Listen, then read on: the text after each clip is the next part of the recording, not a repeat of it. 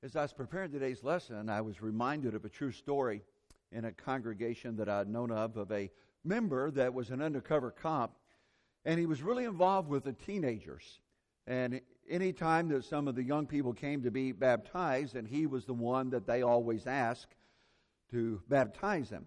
Well, this particular Sunday morning, someone came that he had been working with, a young man in the community, and so they went to the back to do the baptizing, and the undercover cop took off his coat, and there was a revolver hooked to his belt.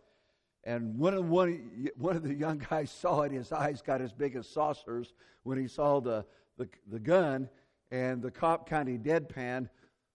We have a no back out policy here concerning baptisms. now, I don't want anybody to back out of baptisms, but I don't want anybody to be pressured either. I don't want anybody to feel under the gun. I don't want anybody to do it for the wrong reason. I don't want anybody to do it because they have been felt that that's something that they have to do at a certain point in time. I want people to understand why they're baptized and the importance of baptism. And it's important for those of us who have been baptized to be reminded of the significance of baptism. And so this morning, I want us to think about the topic of understanding baptism. Let me join with Kyle in welcoming each one this morning. We have a good number. We have a number of guests with us today, some from the community, and we welcome you. We have some of our own that have come back from College Station or who knows where else uh, around the state of Texas, and you've come to be with us today in our worship. We're glad to have you. Glad to have our brother Buddy Payne that led us in prayer this morning, and everyone else that's part of our worship service today, where we hope that you are edified and uplifted and encouraged by the things that we're studying. I realize I'm picking a topic, and you might say, as the expression goes, quote unquote, I'm preaching to the choir, because this is something that most of us probably here believe and understand. And yes, Stephen, as I was thinking about this topic, I was reminded of an old saying. In fact, it's so old that I don't even know who said it. But it goes like this, and you've heard it said that you need to practice what you preach, and that's right. But you also need to preach what you practice. And what I mean by that is this that while certainly we need to put into practice and role model what it is we proclaim to believe, that we need to practice what we preach, if we're not careful sometimes, that week after week we can engage in exercises and activities and worship and beliefs about certain things that we just take for granted everybody understands that they understand why we come on the first day of the week or why we have the Lord's Supper or why we have a cappella music or, or why we practice baptism or why we identify ourselves the way that we do. So it's good ever so often to go back to first principles. And it occurs to me that ever so often in my preaching that I need to do that as well. So we're going to talk about an old topic this morning, maybe from a little bit of a, a fresh perspective, but certainly we want to talk about it from a biblical perspective and to really stop and understand the issue of baptism.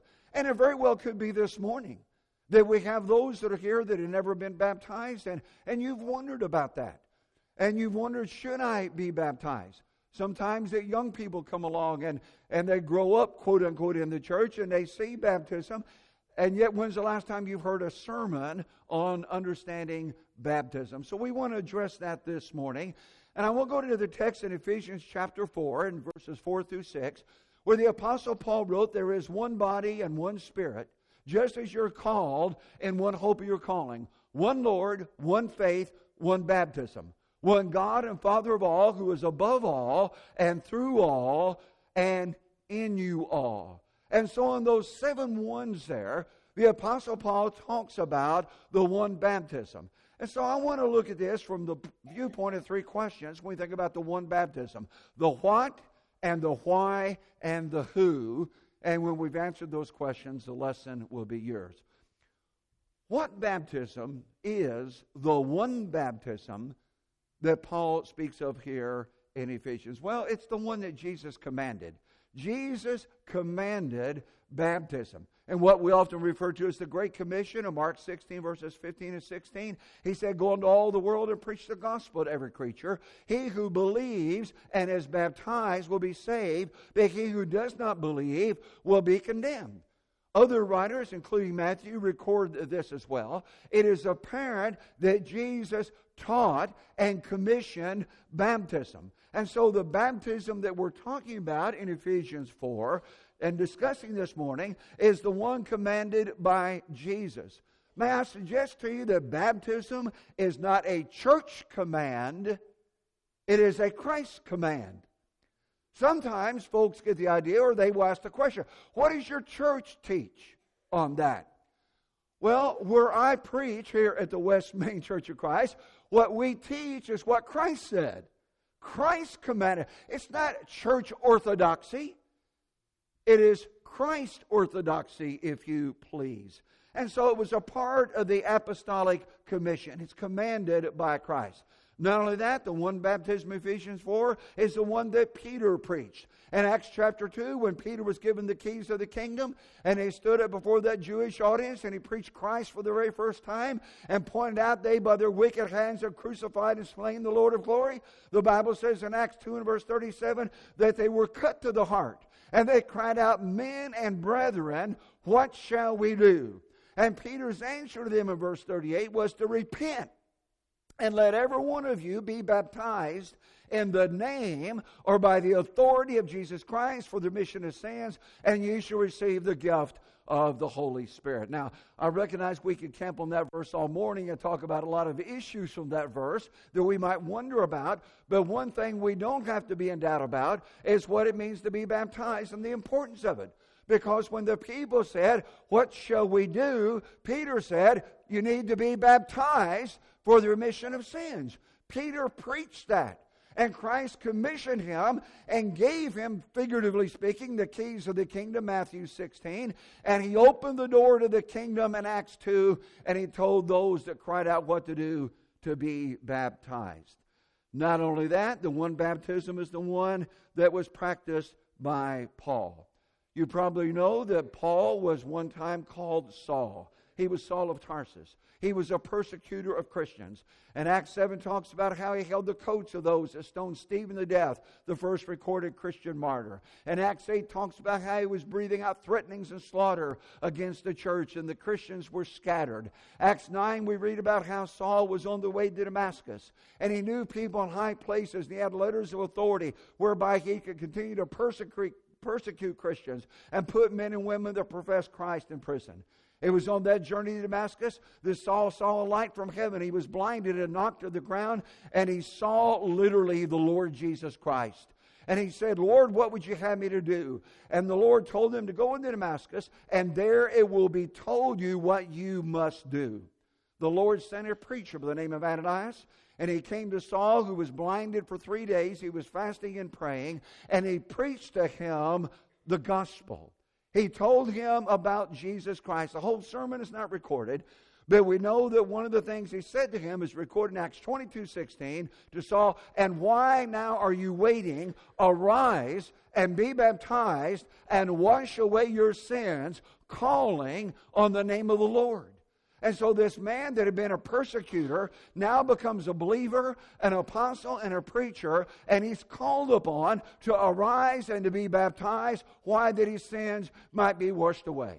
He did that, and Saul became the great apostle Paul. And you know what we read in the book of Acts? He went forth preaching baptism. In Acts 16, to Lydia and her household, to the jailer and his household, to the Corinthians in Acts 18. Over and over again in the book of Acts, we see that Paul not only had practiced baptism, but he preached it. The one baptism is connected to the one Lord. When you preach Jesus and you preach the gospel, you preach baptism.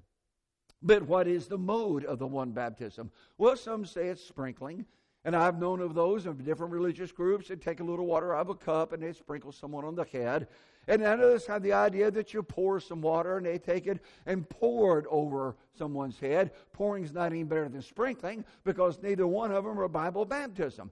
Bible baptism is immersion.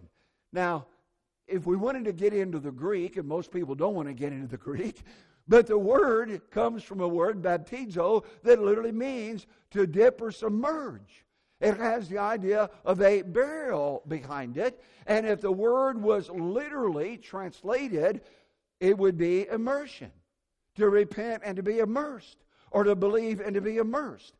But even if you don't know that, it doesn't make any difference because the Bible is clear what it is. Colossians 2 and verse 12, Paul said that we are buried with him in baptism, in which also you were raised with him through the faith and the working of God who raised him from the dead. We're going to notice a little later, Romans 6, it also says that we're buried. But that's good enough. I don't need to go to school and learn Greek to figure out that baptism is not sprinkling or pouring. The Bible said that when we're baptized, we're buried with Him in baptism. That's why in Acts 8 and verse 38, when Philip was preaching to the Ethiopian treasurer, it says they both went down into the water, both Philip and the eunuch, and he baptized him. Ladies and gentlemen, you don't need to both get into the water to sprinkle a little water on someone. I mean, if baptism is just pouring water, I'm not going to get wet and I'm not going to get the recipient wet. I'm just going to get down and get some water and just throw it on him. If that's good enough, why both get into the water? Well, you both got to get into the water if you're going to practice Bible baptism. That's what the mode is. What is baptism? Baptism initiates a newness of life. It is beginning life anew in Jesus Christ as we put off the old man and we put on the new man. Jesus said to Nicodemus in John 3, verses 3 and 5, that you must be born again. If you're going to enter into the kingdom of heaven, he said, you must be born of water and of the Spirit. And so you have two elements here. You have the Spirit that leads, and I believe through the Word, the Spirit inspired Word will lead someone to obey the gospel of Christ, and the water would be baptism. That we are born of water and of the Spirit, and that initiates a new birth. Not only the baptism is a God ordained expression of faith that it shows that we have faith in God. That baptism validates every passage that talks about faith. You know, a lot of people have problem with baptism because we're accused of working for our salvation. That's not so. That would be like saying that Israel worked for their salvation when they looked on the brass serpent, or when they marched around the walls of Jericho, or Naaman, the commander of the Syrian army, was dipping in the river Jordan to be cleansed of his leprosy. Was it works that really saved these people or cleansed them? No. It was their faith in God that He could perform an incredible act of mercy and that this could take place. Jesus said in Mark 16 and 16, He who believes and is baptized will be saved. Belief plus baptism equals salvation. I came across this quote as I was working on this lesson by Martin Luther. And most people know Martin Luther is a great reformer, and he was known for his emphasis on faith over works. In fact, Martin Luther even had some questions about the book of James, whether it ought to be included in the canon because he thought it was so works oriented. But I tell you, there's something kind of interesting when you read a little bit about Martin Luther. Martin Luther believed in baptism. In fact, so much so that some of his colleagues chided him and at one time said to him, Look, does that act go against your faith and works theology? And Martin Luther supposedly said in response to that, It is true that our works are of no use for salvation, but baptism is not our work, it's God's work. Well, Martin Luther might have been wrong about a lot of things, but he wasn't wrong about that because baptism is not a work of man, it's a work of God. We're working the works of God when we are baptized, and it is an expression of our faith in God that we're doing exactly what God said for us to do. Not only that, it is a call to unity. We read in Ephesians 4 about the oneness there, and there is a oneness as we look at these ones in this passage. There is one baptism, and by the one faith, we believe in the one God and the one Christ and the one Holy Spirit, and we're added to the one body, which gives us the one hope, and this fits exactly into God's plan for unity. There is a oneness a unity to God's plan and purpose for salvation. You know, I have never understood in all the years I've been preaching why it is that there has to be such controversy and division in the religious world over something that seems to me to be so obvious and so apparent in the Bible. I mean, from cover to cover. All through the New Testament, we read about baptism. It is in unity with the revelation of faith. And on that, baptism is a statement of allegiance. By being baptized, you're saying that I am committed to Christ. And so to the Thessalonians, who had received baptism for the remission of sins, Paul would write to them, For this reason also we thank God without ceasing. Because when you received the word of God, which you heard of us, you welcomed it, not as the word of men, but as it is in truth the word of God, which also effectively works in you that believe. These Christians at Thessalonica, these baptized believers, had an allegiance to the Lord Jesus Christ. Now, there's one other passage that somehow I accidentally deleted it yesterday when I was working on my PowerPoint and sent over here, so it's my fault, not anybody else's, but I want to read it because it's important to what we're talking about. So if you have your Bibles, turn to Ephesians chapter 6. And this really fits together several things here we're talking about, about what baptism is. Paul said, beginning of verse 1, What shall we say then? Shall we continue in sin that grace may abound? God forbid, or certainly not. How shall we that have died to sin live any longer in it? Or do you not know that as many of us as were baptized into Christ were baptized into his death? Therefore we are buried, and there's the buried again, with him through baptism into death, that just as Christ was raised from the dead by the glory of the Father, that even so we also should walk in newness of life. And there's our newness that we already talked about. And here's the unity, verse 5. For if we've been united together in the likeness of his death, we shall certainly be in the likeness of his resurrection. Knowing this, that our old man was crucified with him, that the body of sin might be done away that we should no longer be slaves of sin. For he who has died has been freed from sin. Now, if we have died with Christ, we believe that we shall live with him, knowing that Christ, having been raised from the dead, dies no more, death has no more dominion over him. For the death that he died, he died once for all, but the life he lives, he lives to God. Likewise, you also reckon yourselves to be dead to sin, but alive to God in Jesus Christ our Lord. Now, you talk about camping on a passage, we could do that for a few weeks here. But as I pointed out, we have the burial again that we've talked about. We have the idea of being made alive, of putting off the old man and putting on the new man. We have the idea of unity. But I want to a- answer once and for all the challenge that comes along since I'm in this passage. I want to touch on it briefly in, in a minute or two. But I want to I want to deal with a question of people ask, well, you know, I was baptized.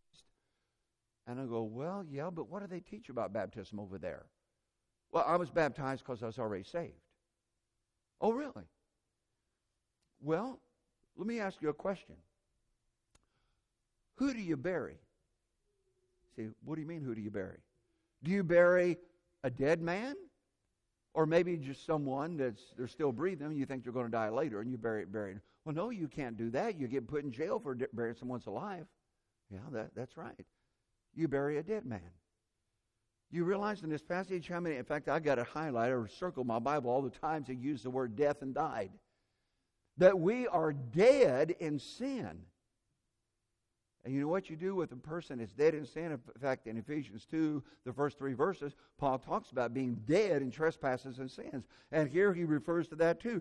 That we're dead. Christ died. What did you do with Christ? They buried him. When we're dead in sin, what do you do? You bury that person, bury them in water, and then they arise therefrom to walk in newness of life. Do you see what baptism is? That, in fact, sometimes you say, well, preacher, what's wrong with you? Don't you know that baptism is a symbol? Well, of course it's a symbol. It's a symbol of the death, burial, and resurrection of Christ. But when you baptize someone because they're already saved, you've just negated the whole symbolism of Romans 6. And it becomes a ridiculous exercise then, doesn't it? Because you say, Well, I accepted Christ, my personal Savior, and I prayed through, and He saved me, and a month later I was baptized. Whoops. You're burying a person that's alive now. What are you burying him now for? They're not dead in sin anymore if they've been saved already. Do you see that? You know, as the old time preachers you say, that's just about as plain as the nose on your face. And for me, that's pretty plain, isn't it? You, you can see that. It's there. And so baptism, we think about it, is so important in God's plan. Why be baptized? Because it puts you into Jesus Christ. In Galatians chapter 3, 27, he says, For as many of you as were baptized into Christ have put on Christ. There's neither Jew nor Greek, there's neither slave nor free, there's neither male or female, for you are all one in Christ Jesus. Now, does that mean literal? Not literally. In Him is a relationship that we have with Him. We are connected with, to Him and in Him. We're one with Him. Could a person be saved and not be in Christ? I would think most people would say, well, no. Well, how do we get in Christ? We're baptized into Christ. Why be baptized? Because it puts you into the death of Christ, as we talked about. There's my passage. Okay, I thought I had it earlier in the PowerPoint. Well, we've exegeted that, and so we can move on. You're baptized into the death of Christ. We're buried with him through baptism into death. And you see, it is in the death that we meet the blood. We meet the blood there. Acts 22 16, we read a while ago, arise and be baptized and wash away your sins. Someone says, Oh, oh, that Church of Christ, you think the water washes away the sins. No, we don't think that. I don't know any gospel preacher or any pastor that shepherds the Lord's people that has that kind of a false notion. There's no power in the water. I guess this is just a Lewisville city water we got here in the baptistry. Nothing special, is it? Just water. But what makes it special is that when we're baptized, God applies the blood of Jesus to that. And Revelation 1 5 tells us, through him that loved us, he washed us from our sins in his own blood. And so when I'm buried with him in baptism into the death of Christ, I meet the blood of Christ and the symbol of water speaks to the issue of the shed blood of Jesus, and it is the blood that washes away my sins. Not only that, baptism puts you into the body of Christ. The Bible teaches that in 1 Corinthians 12, where the body is one, has many members, but all the members that one body being many are one body, so also is Christ. For by one Spirit we're all baptized into one body, whether Jews or Greeks, slaves or free. We've all been made to drink into one spirit. We are baptized into one body. Now, what's the body? Well, Ephesians 1 22 and 23 tells us that He is the head of the body. That's Christ. He is the head of the body, the church. He is the church. And he's put all things under his feet and gave him to be head over all things to the church, which is the body, the fullness of him that fills all in all. You say the church is the body? That's right. The word body here is just an analogy that he uses. That Christ is the head of the body, like I have a head of my body. Christ is the head of the spiritual body. And the body is the church. So if the body is the church and you're baptized into the body, you're baptized into the church. What church? The church that Jesus purchased with his blood. Acts 20 and verse 28. The Paul said that he purchased the church with his blood. Now, some have the false notion that we're sometime baptized into a local congregation. No, that's not what we're talking. We're talking about the universal body of Christ. That's what we're talking about. The universal body of Christ. You're not baptized into the West Main Church of Christ Incorporated.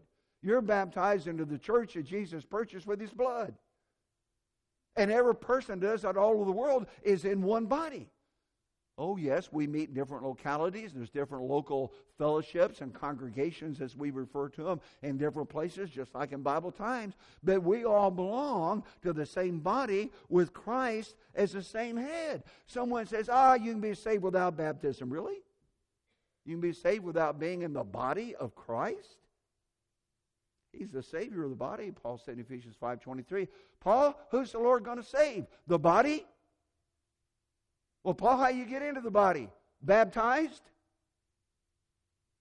Can you be saved and not be in the body of which Jesus is the Savior? I don't think so. I don't think so. You have to be in the body. And then baptism puts you in, if we haven't figured out already, into the circle of salvation. Peter said there's also an antitype, and he's drawing off of the analogy of the flood in Noah's time that carried the ark to safety and cleansed the world of sin. He said there is an antitype which now saves us. What is it, Peter? Coming and praying through? Repeating the sinner's prayer? No. It's baptism, he says. It's not the removal of filth of flesh, but he answered with good conscience toward God through the resurrection of Jesus Christ.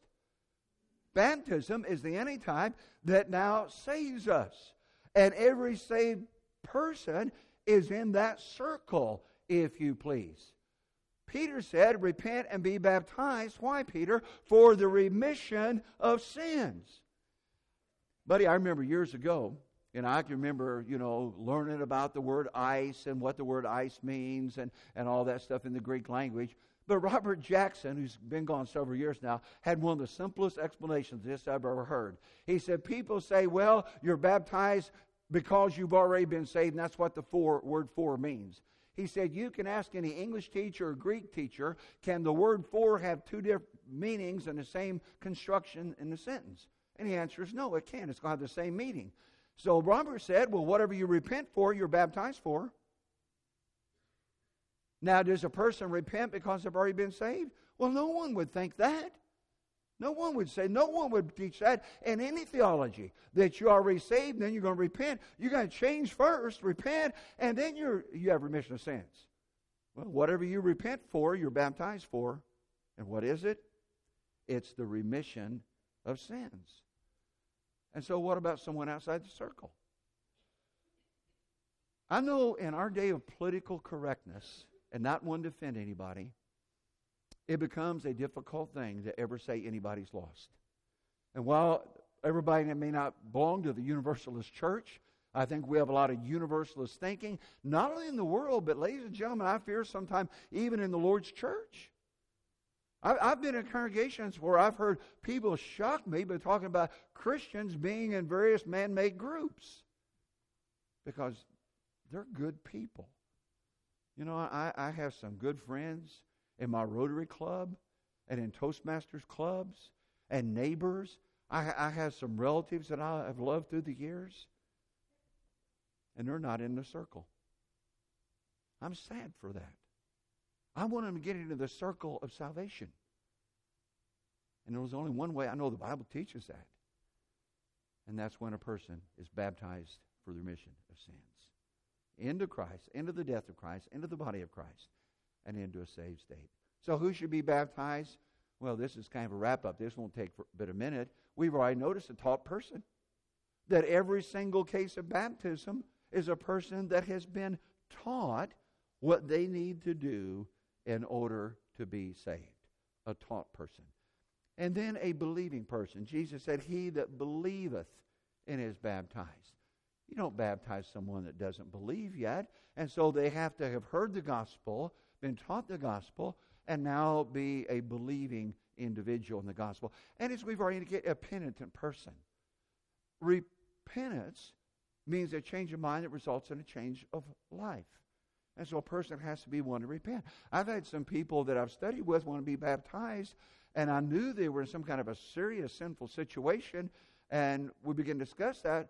Well, no, I'm not going to quit that. Or I'm not going to leave this situation or relationship. Uh, well, well, I want to baptize you, and you want to be baptized, but don't you see, before you're baptized, you got to repent. And here's what repent means just dunking you into water. If I do that, then you're going to start out a dry center, and I'm going to bring you out of the water a wet center with no change. That in every case, a person that was a proper recipient of baptism was a penitent person. And then a confessing person. When the Ethiopian treasurer wanted to be baptized, see, here is water. Why can't I be baptized? The preacher said, If you believe, you may. And he said, I believe that Jesus Christ is the Son of God. That's why I always ask that. Will you announce your allegiance to Jesus as Lord of Lords and King of Kings, to Jesus as the Son of God? Who should be baptized? I wonder this morning if we have one that needs to be baptized.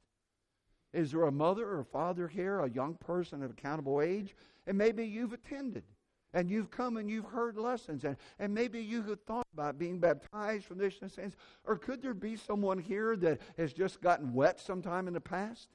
That has just joined a church somewhere? That has been dunked under water but really hasn't been scripturally baptized as we've taught from the Word this morning? I would ask you, what are you waiting for? Do you want to be in the circle of the saved? Do you want to be in Christ? Do you want a newness of life? Do you want to be right with God? Do you want to go to heaven when you die? What are you waiting for?